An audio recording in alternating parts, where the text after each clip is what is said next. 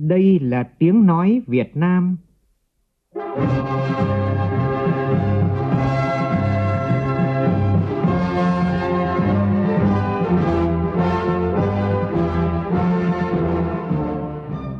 là tiếng nói Việt Nam, phát thanh từ Hà Nội, thủ đô nước Cộng hòa xã hội chủ nghĩa Việt Nam.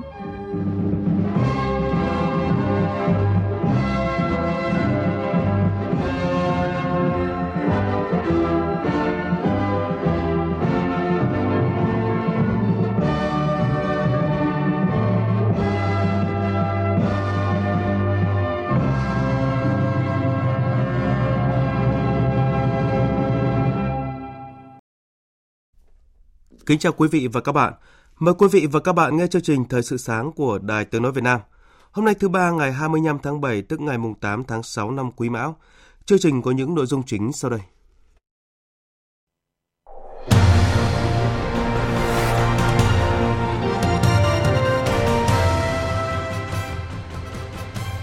Chủ tịch nước Võ Văn Thưởng hôm nay bắt đầu chuyến thăm cấp nhà nước tới Cộng hòa Italia và thăm Tòa Thánh Vatican.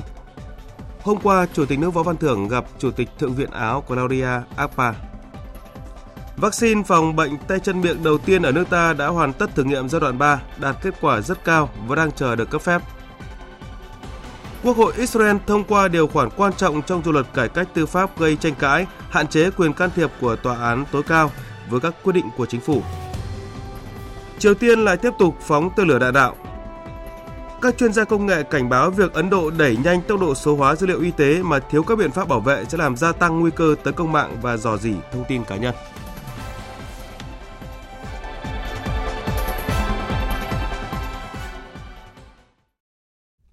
Bây giờ là tin chi tiết. Tiếp tục chuyến thăm chính thức Cộng hòa Áo tại thủ đô Viên hôm qua theo giờ địa phương, Chủ tịch nước Võ Văn Thưởng gặp Chủ tịch Thượng viện Áo Claudia Appa. Tin của phóng viên Vũ Dũng. Chủ tịch nước Võ Văn Thưởng chúc mừng bà Claudia Appa được bầu làm Chủ tịch Thượng viện Áo. Để tăng cường hợp tác liên nghị viện hai nước, Chủ tịch nước Võ Văn Thưởng đề nghị hai bên đẩy mạnh tăng cường trao đổi đoàn các cấp nhằm gia tăng tin cậy chính trị, tạo thuận lợi cho hợp tác song phương, phối hợp chặt chẽ tại các diễn đàn liên nghị viện khu vực và thế giới. Việt Nam sẵn sàng làm cầu nối thúc đẩy hợp tác giữa Nghị viện Áo và Hội đồng Liên nghị viện ASEAN. Hai bên nhất trí tiếp tục phối hợp chặt chẽ, ủng hộ lẫn nhau tại các diễn đàn đa phương, tổ chức quốc tế như Liên Hợp Quốc, ASEM, khuôn khổ quan hệ ASEAN-EU cũng như tại các diễn đàn hợp tác liên nghị viện quốc tế như IPU, ASEP nhằm đóng góp cho hòa bình, hợp tác và phát triển ở khu vực và trên thế giới. Tin tưởng, quan hệ hợp tác giữa Quốc hội Việt Nam và Nghị viện Áo sẽ phát triển mạnh mẽ hơn trong thời gian tới, góp phần tích cực vào việc thúc đẩy mối quan hệ hữu nghị truyền thống và hợp tác nhiều mặt giữa Việt Nam và Áo. Cùng ngày, Chủ tịch nước Võ Văn Thưởng gặp quyền Tổng Giám đốc Cơ quan Năng lượng Nguyên tử Quốc tế IAEA Najat Mokhtar. Quyền Tổng Giám đốc IAEA cho biết, IAEA ấn tượng về năng lực và sự tham gia tích cực của Việt Nam, nhấn mạnh hợp tác với Việt Nam là mô hình hiệu quả, thành công, trong đó có các lĩnh vực nông nghiệp, y tế, chăm sóc sức khỏe người dân, đặc biệt là người cao tuổi và trẻ em, năng lượng tái tạo, ứng phó với biến đổi khí hậu. IAEA khẳng định sẽ tiếp tục hợp tác nâng cao năng lực và chuyển giao công nghệ cho Việt Nam – Chủ tịch nước Võ Văn Thưởng khẳng định Việt Nam sẽ tích cực tham gia và triển khai các dự án hợp tác kỹ thuật do IAEA khởi xướng trong bối cảnh hai bên đã ký khung chương trình quốc gia về hợp tác kỹ thuật trong phát triển ứng dụng năng lượng nguyên tử giai đoạn 2022-2027. Đề nghị IAEA tiếp tục hợp tác với Việt Nam trong các hợp tác quốc tế, chia sẻ kinh nghiệm, hỗ trợ kỹ thuật nhằm tăng cường năng lực quốc gia cho Việt Nam, nhất là trong lĩnh vực thanh sát, an ninh, an toàn hạt nhân nói chung – bà Najat Mokhtar hoan nghênh Việt Nam đang làm tốt vai trò thành viên Hội đồng Thống đốc IAEA nhiệm kỳ 2021-2023, mong muốn Việt Nam tiếp tục đóng góp vào các nỗ lực của IAEA nhằm giải quyết các vấn đề quan tâm chung của cộng đồng quốc tế như đảm bảo an ninh an toàn hạt nhân, chống phổ biến vũ khí hạt nhân, phát triển và ứng dụng công nghệ hạt nhân vì mục đích hòa bình, ứng phó với các thách thức an ninh phi truyền thống. Thưa quý vị và các bạn, nhận lời mời của Tổng thống Cộng hòa Italia Sergio Mattarella và Giáo hoàng Francis, Chủ tịch nước Võ Văn Thưởng và phu nhân sẽ thăm cấp nhà nước tới Cộng hòa Italia và thăm Tòa Thánh Vatican từ hôm nay đến ngày 28 tháng 7. Trong bối cảnh hai nước Việt Nam Italia kỷ niệm 50 năm thiết lập quan hệ ngoại giao, 10 năm quan hệ đối tác chiến lược, chuyến thăm của Chủ tịch nước sẽ mở ra giai đoạn phát triển mới năng động hơn, hiệu quả hơn giữa Việt Nam với Italia – Chuyến thăm còn có ý nghĩa quan trọng thúc đẩy quan hệ Việt Nam-Vatican. Phóng viên Vũ Dũng có bài viết Giai đoạn phát triển mới Việt Nam Italia, Việt Nam Vatican. Mời quý vị và các bạn cùng nghe. Việt Nam và Italia thiết lập quan hệ ngoại giao vào năm 1973 và năm 2013 nâng cấp lên quan hệ đối tác chiến lược. Chuyến thăm Italia lần này của Chủ tịch nước Võ Văn Thưởng có ý nghĩa rất lớn, là dịp để lãnh đạo hai nước đánh giá lại những kết quả hợp tác thời gian qua, đồng thời đưa ra những kế hoạch sáng kiến mới nhằm đưa quan hệ hai nước phát triển mạnh mẽ hơn. Thời gian qua, hai bên duy trì thường xuyên trao đổi, tiếp xúc cấp cao cũng như các cơ chế hợp tác song phương. Hợp tác kênh đảng được duy trì và thúc đẩy. Đặc biệt là từ năm 2013, trong chuyến thăm cấp nhà nước của Tổng Bí thư Nguyễn Phú Trọng đến Italia, hai nước đã nâng cấp quan hệ lên đối tác chiến lược. Tại các diễn đàn quốc tế và khu vực như Liên Hợp Quốc, khuôn khổ quan hệ đối tác chiến lược ASEAN-EU và ASEM, Việt Nam và Italia hợp tác chặt chẽ và ủng hộ lẫn nhau. Điểm sáng trong quan hệ hai nước là hợp tác thương mại và đầu tư. Việt Nam là một trong 10 thị trường mới nổi trong ưu tiên phát triển quan hệ thương mại và đầu tư của Italia đến năm 2030. Cho dù khó khăn vì Covid-19, năm ngoái kinh mạch thương mại song phương đạt hơn 6,2 tỷ đô la Mỹ và đang hướng tới đạt từ 7 đến 8 tỷ đô la Mỹ một năm. Italia là đối tác thương mại lớn thứ ba của Việt Nam trong EU và Việt Nam là đối tác thương mại lớn nhất của Italia trong ASEAN. Từ khi Hiệp định Thương mại Việt Nam-EU có hiệu lực, một số mặt hàng của Việt Nam xuất khẩu sang Italia như thép đã tăng mạnh. Về đầu tư, tính đến hết năm ngoái, Italia đứng thứ 36 trong số 141 quốc gia và vùng lãnh thổ có đầu tư tại Việt Nam với 135 dự án. Tổng vốn đạt hơn 412 triệu đô la Mỹ và đang hoạt động có hiệu quả. Việt Nam và Italia vẫn có tiềm năng lớn trong hợp tác về công nghệ chế tạo, trong đó có sản xuất động cơ, công nghệ chế biến, công nghệ luyện thép, năng lượng tái tạo, ứng phó biến đổi khí hậu, vân vân. Theo một báo cáo của Ngân hàng Thế giới vào tháng 7 năm ngoái, Việt Nam cần khoảng 368 tỷ đô la Mỹ đầu tư bổ sung vào các giải pháp thích ứng biến đổi khí hậu đến năm 2040. Phía Italia khẳng định tài trợ 250 triệu euro cho Việt Nam từ Quỹ phòng chống biến đổi khí hậu trong khuôn khổ quan hệ đối tác về chuyển dịch năng lượng công bằng. Tại Italia hiện nay có khoảng 5.000 người Việt Nam sinh sống và làm việc. Đây là cầu nối quan trọng để tiếp tục thắt chặt quan hệ hai nước trong thời gian tới, đặc biệt là thúc đẩy tiềm năng lớn về hợp tác trong lĩnh vực văn hóa, giao lưu nhân dân. Nhân dịp kỷ niệm dấu mốc đặc biệt quan trọng quan hệ song phương, năm nay hai nước đã tổ chức nhiều hoạt động nghệ thuật giới thiệu về văn hóa đặc sắc của nhau. Bộ Văn hóa Thể thao và Du lịch đang dự kiến ký kết chương trình hợp tác văn hóa giai đoạn mới trong năm 2023 với nhiều hoạt động cụ thể trong thời gian tới. Hai bên cũng có cơ hội lớn trong hợp tác du lịch khi Việt Nam là điểm đến hấp dẫn của du khách Italia và ngược lại, Italia cũng là một trong những điểm đến hàng đầu của du khách Việt Nam khi tham quan châu Âu. Việc thúc đẩy quan hệ song phương Việt Nam và Italia còn có ý nghĩa quan trọng trong thúc đẩy quan hệ Việt Nam EU và ASEAN EU. Về chuyến thăm Tòa Thánh Vatican lần này của Chủ tịch nước Võ Văn Thưởng, đây là chuyến thăm rất có ý nghĩa để tiếp tục thúc đẩy quan hệ Việt Nam Vatican. Từ tháng 11 năm 2008, hai bên đã nhất trí thành lập nhóm công tác hỗn hợp về quan hệ Việt Nam Vatican. Từ năm 2011, đặc phái viên không thường trú của Tòa Thánh chính thức hoạt động tại Việt Nam. Hai bên duy trì hiệu quả tiếp xúc cấp cao và cơ chế nhóm công tác hỗn hợp Việt Nam Vatican. Quan hệ giữa Tòa Thánh Vatican, Giáo hội Công giáo Việt Nam với chính quyền các cấp hiện nay diễn ra trên tinh thần hiểu biết, đối thoại và tôn trọng lẫn nhau. Chuyến thăm Tòa Thánh Vatican còn mang ý nghĩa thể hiện chính sách nhất quán của Đảng, Nhà nước Việt Nam luôn tôn trọng tự do tín ngưỡng tôn giáo, mong muốn thúc đẩy quan hệ Việt Nam Vatican và thúc đẩy Tòa Thánh tiếp tục hợp tác chỉ đạo Giáo hội Công giáo Việt Nam đồng hành cùng nhà nước, nhân dân Việt Nam trong công cuộc xây dựng và phát triển đất nước. Quý vị và các bạn vừa nghe bài viết giai đoạn phát triển mới Việt Nam Italia, Việt Nam Vatican nhân chuyến thăm cấp nhà nước của Chủ tịch nước Võ Văn Thưởng tới Cộng hòa Italia và thăm Tòa Thánh Vatican từ hôm nay đến ngày 28 tháng 7. Thời sự VOV nhanh, tin cậy, hấp dẫn. Đoàn giám sát tối cao của Quốc hội do Phó Chủ tịch Trần Quang Phương làm trưởng đoàn vừa có buổi làm việc với tỉnh Cao Bằng về triển khai thực hiện các nghị quyết của Quốc hội với 3 chương trình mục tiêu quốc gia tại địa phương này.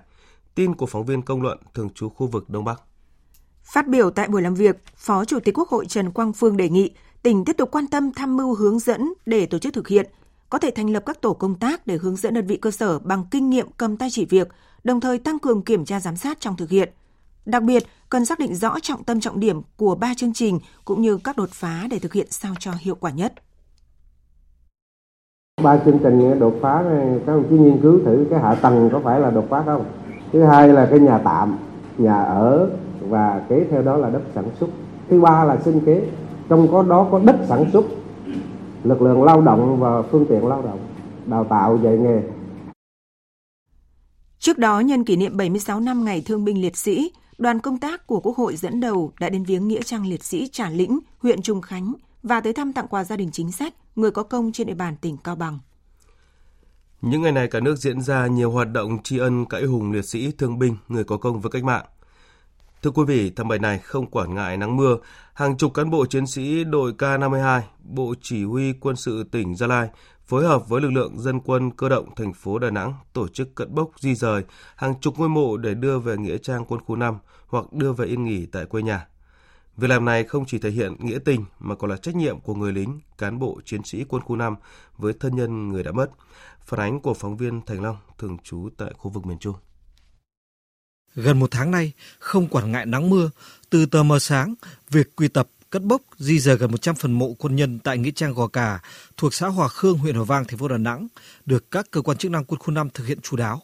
Khi nhìn những cán bộ chiến sĩ nhẹ tay gạt từng lớp đất, chị Đào Minh Loan không khỏi xúc động. Bố chị Loan ở xã Phổ Nhơn, thị xã Đức Phổ, tỉnh Quảng Ngãi, mất năm 1986 tại bệnh viện Quân y 17. Nhiều năm qua, gia đình chị sống và làm việc ở thành phố Hồ Chí Minh nên phần mộ của cha nằm tại nghĩa trang Gò Cà do quân đội chăm sóc. Nay gia đình chị Loan xin chuyển phần mộ cha về quê nhà ở tỉnh Quảng Ngãi để tiện chăm sóc hương khói. Tại ba mình làm cũng có cái vụ này, này kia đó mà có anh em cũng chăm sóc cũng được thấy cũng mừng. À, nhưng bây giờ thấy ra hút gì vậy nữa mà anh em cũng chăm sóc kỹ nữa. Cảm ơn mấy chú bộ đội rất là nhiều. Nhiều phần mộ ở đây là nơi yên nghỉ của những cán bộ chiến sĩ, quân nhân tử vong khi điều trị tại bệnh viện Quân y 17. Giai đoạn 1975-1995, hàng trăm quân nhân bị thương nặng, mắc bệnh hiểm nghèo đã tử vong. Vì nhiều lý do khác nhau mà một số trường hợp chưa được thân nhân, gia đình đưa về quê an táng, lực lượng quân đội chuyên cất tập trung tại nghĩa trang Gò Cà, thuộc xã Hòa Khương, huyện Hòa Vang, thành phố Đà Nẵng. Đến nay, đa số các phần mộ đã xuống cấp, nên Bộ Tư lệnh Quân khu 5 đã thông báo cho các thân nhân, gia đình quân nhân có phần mộ này đăng ký cất bốc đưa về quê hoặc tu sửa lại phần mộ. Các gia đình có nguyện vọng đưa di cốt người thân về nghĩa trang quân khu 5 thuộc xã Hòa Nhơn, huyện Hòa Vang, thì quân khu sẽ tổ chức cất bốc, di rời về nghĩa trang để chăm sóc và hương khói chú đáo hơn. Từ giữa tháng 6 năm 2023 đến nay, các lực lượng chức năng quân khu 5 tập trung cất bốc di rời gần 100 ngôi mộ quân nhân tại nghĩa trang Gò Cà, đưa về an táng tại nghĩa trang quân khu 5 và đưa về gia đình quân nhân. Thiếu tá Nguyễn Văn Lịch, cán bộ đội K52 cho biết, đơn vị anh mới thực hiện nhiệm vụ quy tập hài cốt ở chiến trường Campuchia về, thì được điều xuống Đà Nẵng thực hiện nhiệm vụ này. Anh em cán bộ chiến sĩ biết tâm là mình làm với hết tinh thần trách nhiệm. Ngoài cái việc chuyên môn của mình rồi người nhà có một số yêu cầu thì mình đáp ứng theo họ thôi, theo tâm linh. Đến nay, việc cất bốc di rời mộ phần các liệt sĩ, tử sĩ cơ bản hoàn thành. Có 80 phần mộ đã được cất bốc di rời. Trong đó, 11 gia đình rời mộ về quê lo hương khói. Việc làm này vừa thể hiện đạo lý uống nước nhớ nguồn, ăn quả nhớ người trồng cây, vừa chăn chứa nghĩa tình quân dân khu 5. Chuyển sang các tin đáng chú ý khác, theo Trung tâm Kiểm soát Bệnh tật Hà Nội, tuần qua địa bàn thành phố có thêm 442 ca mắc sốt xuất huyết, tăng 1,5 lần so với tuần trước đó và 19 ổ dịch tại 11 quận huyện. Cũng trong tuần, thành phố ghi nhận 29 ca mắc tay chân miệng. Trung tâm Kiểm soát Bệnh tật nhận định số ca mắc sốt xuất huyết trên địa bàn Hà Nội tiếp tục có xu hướng gia tăng, xuất hiện thêm các ổ dịch, đặc biệt tại khu vực ổ dịch cũ. Cũng trong lĩnh vực y tế, một thông tin đáng chú ý là vaccine phòng bệnh tay chân miệng đầu tiên đã hoàn thành thử nghiệm giai đoạn 3. Hội đồng Đạo đức ghi nhận vaccine giúp bảo vệ trẻ chống lại bệnh tay chân miệng do EV71 ở bất kỳ độ nặng nào, hiệu quả lên tới 96,8%. Kết quả này đã được đăng tải trên tạp chí y khoa uy tín The Lancet năm 2022. Vaccine đang chờ Bộ Y tế cấp phép. Đây là thông tin được bác sĩ Nguyễn Trọng Toàn, Phó Giám đốc Trung tâm Thử nghiệm Lâm sàng Viện Pasteur Thành phố Hồ Chí Minh chia sẻ vào chiều qua. Theo bác sĩ Nguyễn Trọng Toàn, vaccine phòng bệnh tay chân miệng do Viện Nghiên cứu Sức khỏe NHRI nghiên cứu đầu tiên, sau đó được tiếp tục chuyển giao phát triển các giai đoạn thử nghiệm lâm sàng. Năm 2010, Viện Nghiên cứu Sức khỏe NHRI đã tiến hành thử nghiệm vaccine giai đoạn 1 trên 60 tình nguyện viên khỏe mạnh. Kết quả 90% người nhận vaccine đã có mức kháng thể có khả năng chống lại virus tăng gấp 4 lần sau tiêm. Giai đoạn 2 được thực hiện từ năm 2014 đến năm 2017 và giai đoạn 3 từ năm 2019 đến năm 2021 với hơn 3.000 trẻ em có độ tuổi từ 2 tháng đến 6 tuổi tại Việt Nam và Đài Loan Trung Quốc, trong đó có 80% trẻ em ở Việt Nam. Tại Việt Nam, trẻ ở 6 huyện thuộc hai tỉnh Tiền Giang và Đồng Tháp được chọn thử nghiệm lâm sàng bởi đây là hai địa phương có tỷ lệ trẻ mắc tay chân miệng cao ở khu vực phía Nam. Hiện Viện Pasteur Thành phố Hồ Chí Minh cũng đang hợp tác triển khai thử nghiệm lâm sàng giai đoạn 3 một loại vaccine phòng tay chân miệng EV71 khác, dự kiến có kết quả vào năm 2025. Sau nhiều lần bị xử phạt, công ty trách nhiệm hữu hạn An Hưng Nông ở ấp 2 xã Tân Đông, huyện Thạnh Hóa, tỉnh Long An tiếp tục bị người dân phát hiện xả thải ra môi trường. Tin của phóng viên Nguyễn Quang. Người dân địa phương bức xúc cho biết, trước đây nước kênh ở khu vực này rất sạch, từ khi bị công ty này xả thải, bà con không còn dám sử dụng nước kênh để sinh hoạt hay trồng trọt. Ông Nguyễn Văn Tụ, bí thư chi bộ ấp 2, nguyên chủ tịch Ủy ban nhân dân xã Tân Đông huyện Thành Hóa cho biết, trong bán kính 100 mét quanh công ty này, không khí ngột ngạt, hôi bốc, ai hít nhiều có thể cảm thấy ngợp, chóng mặt. Thì nó xả ra tới ngoài Long Pha nên thui luôn, chọc đây kem mấy cái ao cá rồi chết hết. Ngoài ra là, là, là nó còn lấy cái chất thải rắn từ ở Tiền Giang về. Nó đổ mấy cái hầm hầm đào xuống mười mấy, hai chục thước, đổ riết rồi lấp luôn. Ông Huỳnh Tấn Phát, ấp 2 xã Tân Đông, huyện Thành Hóa, tỉnh Long An kể, khoảng 2 năm, 3 năm trước, nước xả thải từng gây ô nhiễm cá chết, thiệt hại lúa. Lúc đó người dân đã đề nghị ngành chức năng cần có biện pháp xử lý, nhưng đến nay doanh nghiệp vẫn tái phạm nhiều lần. Cử tri trên nó ấp 2 cũng có, khoảng ấp, ấp 3 cũng có mấy chục người phản ánh hoài luôn. Tại nhà nước mình xử phạt nhẹ nên nó, nó không sợ. Nó hôi thối người bà con người ta chịu không nổi phạt với một ngày một lát, tháng này tháng kia. Ủy ban tỉnh Long An, Sở Tài nguyên Môi trường Long An đã nhiều lần xử phạt với tổng số tiền trên 500 triệu đồng và yêu cầu doanh nghiệp cam kết không tái phạm, nhưng đến nay vẫn chưa xử lý dứt điểm. Hiện Sở Tài nguyên Môi trường tỉnh Long An đã cho lấy mẫu nước xả thải từ công ty An Hưng Nông để kiểm tra tiến hành xử lý.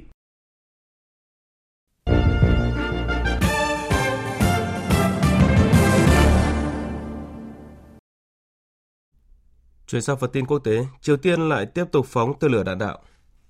Hãng tin Kyodo dẫn nguồn tin của lực lượng bảo vệ bờ biển Nhật Bản cho biết, nửa đêm qua theo giờ địa phương, tức tối 24 tháng 7 theo giờ Hà Nội, Triều Tiên đã phóng tên lửa đạn đạo ra vùng biển phía đông bán đảo Triều Tiên.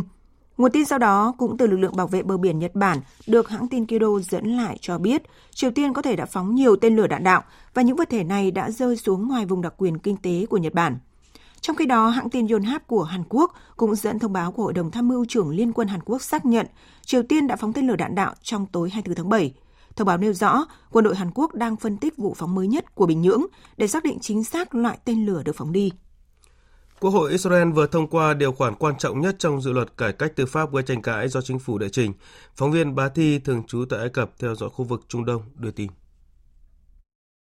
Phiên bỏ phiếu điều khoản chính trong dự luật liên quan đến việc hạn chế quyền lực của tòa án tối cao bị toàn bộ các nghị sĩ phe đối lập tẩy chay. Ngay sau khi kết thúc phiên bỏ phiếu, nhóm giám sát chính trị Israel của phe đối lập mang tên Phong trào vì chất lượng quản trị tại Israel tuyên bố sẽ kháng án lên tòa án tối cao nhằm vô hiệu hóa dự luật. Trong khi đó, người đứng đầu liên minh các nghiệp đoàn lớn tại Israel thông báo sẽ tiến hành thảo luận với lãnh đạo các nghiệp đoàn về khả năng tổ chức tổng đình công trên toàn quốc để phản đối kế hoạch cải cách tư pháp. Trước đó, trước và trong khi phiên bỏ phiếu thông qua dự luật được tiến hành, hàng nghìn người Israel đã tập trung biểu tình phản đối bên ngoài trụ sở Quốc hội Israel ở thành phố Jerusalem để gây sức ép. Tại đây, cảnh sát chống bạo động Israel đã phải dùng vòi rồng phun nước giải tán đám đông người biểu tình tìm cách phong tỏa lối vào tòa nhà Quốc hội. Tuy nhiên, trong cùng lúc, hàng chục nghìn người ủng hộ kế hoạch cải cách tư pháp đã tập trung biểu tình tại thành phố Tel Aviv để bày tỏ sự ủng hộ với bước đi này của chính phủ. Thủ tướng Israel Benjamin Netanyahu khẳng định cải cách tư pháp là tiến trình cần thiết nhằm làm tăng hiệu quả điều hành và quản trị đất nước. Mỹ, đồng minh thân cận của Israel cũng đã bày tỏ lấy làm tiếc trước việc Quốc hội Israel thông qua điều khoản cải cách tư pháp gây tranh cãi. Trong một tuyên bố, người phát ngôn Hội đồng An ninh Quốc gia Nhà Trắng nhấn mạnh, phía Mỹ luôn tin rằng bất cứ những thay đổi mang tính dân chủ nào đều cần đến sự đồng thuận rộng khắp. Mỹ kêu gọi các nhà lãnh đạo Israel tập trung vào giải, giải pháp đồng thuận thông qua đối thoại để giải quyết các vấn đề quan ngại của dư luận. Tổng thư ký Liên Hợp Quốc Antonio Guterres tiếp tục kêu gọi Nga quay trở lại thỏa thuận xuất khẩu ngũ cốc bền đen, nhấn mạnh đến vai trò của cả Nga và Ukraine trong vấn đề an ninh lương thực toàn cầu. Tại hội nghị thượng đỉnh an ninh lương thực tại Roma, Italia, Tổng thư ký Liên Hợp Quốc nhấn mạnh. Cả Nga và Ukraine đều có vai trò thiết yếu trong vấn đề an ninh lương thực toàn cầu. Về phía Liên Hợp Quốc, tôi vẫn cam kết tạo điều kiện thuận lợi cho việc tiếp cận thị trường toàn cầu đối với các sản phẩm thực phẩm và phân bón từ cả Ukraine và Nga, đồng thời mang lại an ninh lương thực cho những ai thực sự cần đến nó. Các chuyên gia công nghệ thông tin cảnh báo việc Ấn Độ đẩy nhanh tốc độ số hóa dữ liệu y tế mà thiếu các biện pháp bảo vệ phù hợp đã làm gia tăng nguy cơ tấn công mạng và do dỉ thông tin cá nhân. Tháng 6 vừa qua, cổng thông tin về tiêm chủng của Ấn Độ Cowin đã bị dò dỉ dữ liệu, trong đó có thông tin của hàng triệu người dân liên quan đến tên, số định danh, số điện thoại di động, mã số cử tri, hộ chiếu và tình trạng tiêm chủng vaccine COVID-19. Đây là một trong những vụ dò dỉ dữ liệu lớn nhất tại nước này. Các chuyên gia công nghệ đánh giá vụ dò dỉ dữ liệu y tế này đặc biệt đáng lo ngại vì khiến các cá nhân dễ bị lừa đảo, quấy rối và phân biệt đối xử. Trong khi đó, luật pháp Ấn Độ chưa có quy định về bảo vệ dữ liệu. Thưa quý vị, nắng nóng đang gia tăng nhiều nơi trên thế giới. Giữa thời tiết nắng nóng, người lao động làm việc ngoài trời rất dễ gặp phải nguy hiểm như là mất nước và say nắng. Và để giúp những người lao động giải nhiệt giữa cái nóng như thiêu như đốt mùa hè, ba cabin chạy bằng năng lượng mặt trời đã ra mắt tại thủ đô Abu Dhabi, các tiểu vương quốc Ả Rập Thống Nhất, cho phép những người này nghỉ ngơi, uống nước và thư giãn. Biên tập viên Đài tiếng nói Việt Nam thông tin. Những người giao hàng có thể tránh được cái nóng thiêu đốt trong những cabin thân thiện với môi trường. Các cabin cho phép người giao hàng vào nghỉ ngơi, uống nước, sạc lại năng lượng sau nhiều giờ thực hiện hàng chục đơn hàng trong điều kiện thời tiết oi bức. Các cabin chạy bằng năng lượng mặt trời, không gây khí thải nhà kính và có thể di động. Sáng kiến này rất phù hợp với những lao động ngoài trời có nhu cầu nghỉ trưa sau khi chính phủ các tiểu vương quốc Ả Rập Thống Nhất ra quy định nghỉ trưa bắt buộc đối với lao động ngoài trời vào cao điểm của mùa hè. Thư giãn trong một cabin, anh Abdel Rahman Ramin, một nhân viên giao hàng, nhận xét. Nhiều khi ở ngoài cảm thấy rất nóng, chúng tôi lại vào đây khi có thời gian rảnh, vào bên trong ngồi uống nước. Tôi cảm thấy rất dễ chịu. Tôi có thể ngồi trên ghế, một lúc cảm thấy mát hơn, rất tốt cho những lao động như chúng tôi. Tiếp theo là tin thể thao.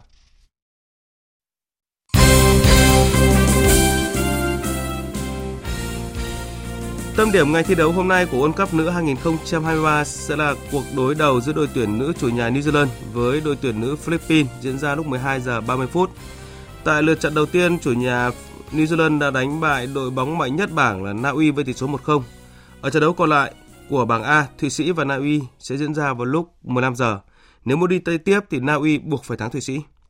Còn tại bảng H, đội tuyển nữ Hàn Quốc sẽ có trận đấu đầu tiên gặp nữ Colombia Trước đó tối qua, đội tuyển nữ Brazil dễ dàng đánh bại Panama với tỷ số 4-0 để vươn lên dẫn đầu bảng F. Đáng chú ý, Ari Borger lập cú hat-trick trong trận này.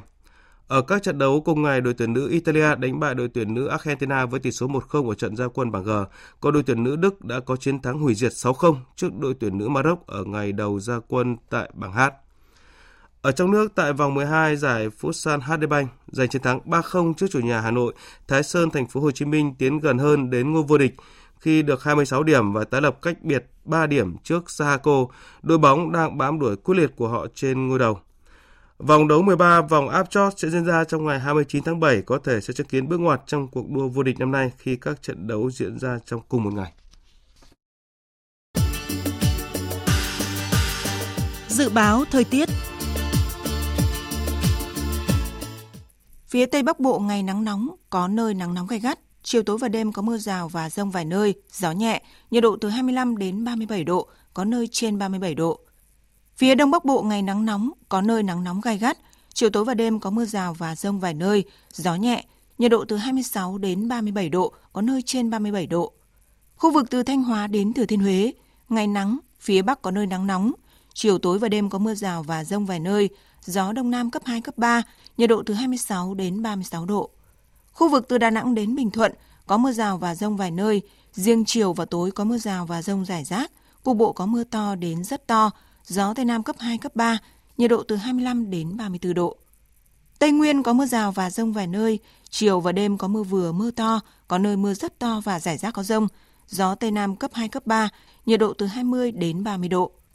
Nam Bộ có mưa rào và rông vài nơi, chiều và đêm có mưa vừa, mưa to, có nơi mưa rất to và rải rác có rông, gió Tây Nam cấp 2, cấp 3, nhiệt độ từ 24 đến 32 độ.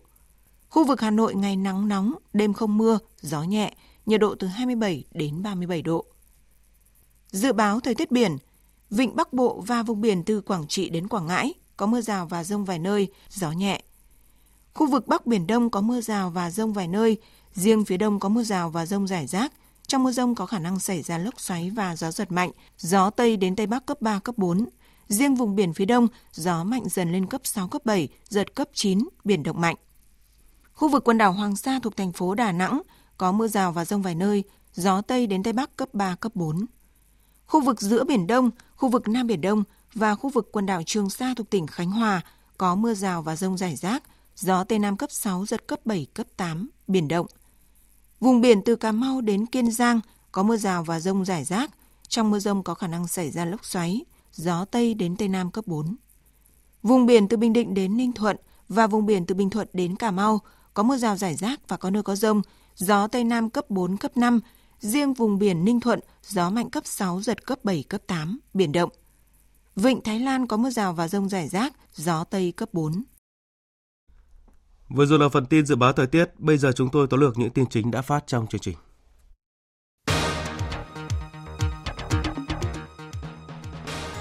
Hôm nay, Chủ tịch nước Võ Văn Thưởng thăm cấp nhà nước tới Cộng hòa Italia và thăm Tòa Thánh Vatican. Chuyến thăm diễn ra trong bối cảnh Việt Nam và Italia kỷ niệm 50 năm thiết lập quan hệ ngoại giao, 10 năm quan hệ đối tác chiến lược, được kỳ vọng sẽ mở ra giai đoạn phát triển mới giữa hai bên. Trước đó hôm qua trong chuyến thăm Áo, Chủ tịch nước Võ Văn Thưởng đã có cuộc gặp Chủ tịch Thượng viện Áo, gặp quyền Tổng giám đốc Cơ quan Năng lượng Nguyên tử Quốc tế IAEA. Vaccine phòng bệnh tay chân miệng đầu tiên ở nước ta đã hoàn tất thử nghiệm giai đoạn 3 đạt kết quả rất cao và đang chờ được cấp phép. Đây là thông tin tích cực trong bối cảnh thành phố Hồ Chí Minh và nhiều tỉnh thành phía Nam đang gia tăng ca bệnh. Việc Quốc hội Israel thông qua điều khoản trong kế hoạch cải cách tư pháp nhằm hạn chế quyền can thiệp của tòa án tối cao với các quyết định của chính phủ đang gây ra những phản ứng khác nhau, trong đó có việc các nghiệp đoàn sẽ tiếp tục đình công. Các chuyên gia công nghệ cảnh báo việc Ấn Độ đẩy nhanh tốc độ số hóa dữ liệu y tế mà thiếu các biện pháp bảo vệ sẽ làm gia tăng nguy cơ tấn công mạng và dò dỉ thông tin cá nhân.